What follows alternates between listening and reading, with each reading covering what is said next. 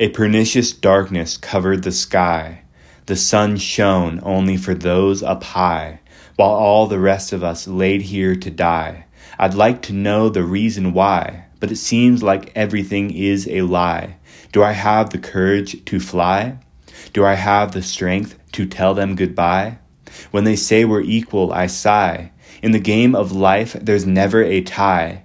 But no matter how hard you try, it's just like I said, we are here to die. So there is just no time to cry.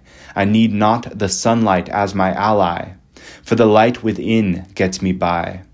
It gives me the power to not deny my truth, which might just amplify the angry crowd of those who crucify when they hear words that cause outcry or see things in this world that mystify. The truth does indeed always horrify the herd which seeks to simplify.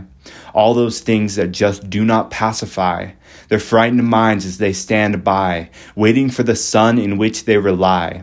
This star you need not deify, nor must you look for things to abide by, nor must you find reasons to justify your inherent power to beautify all the universe, wet and dry. There is a God I see him in your eye.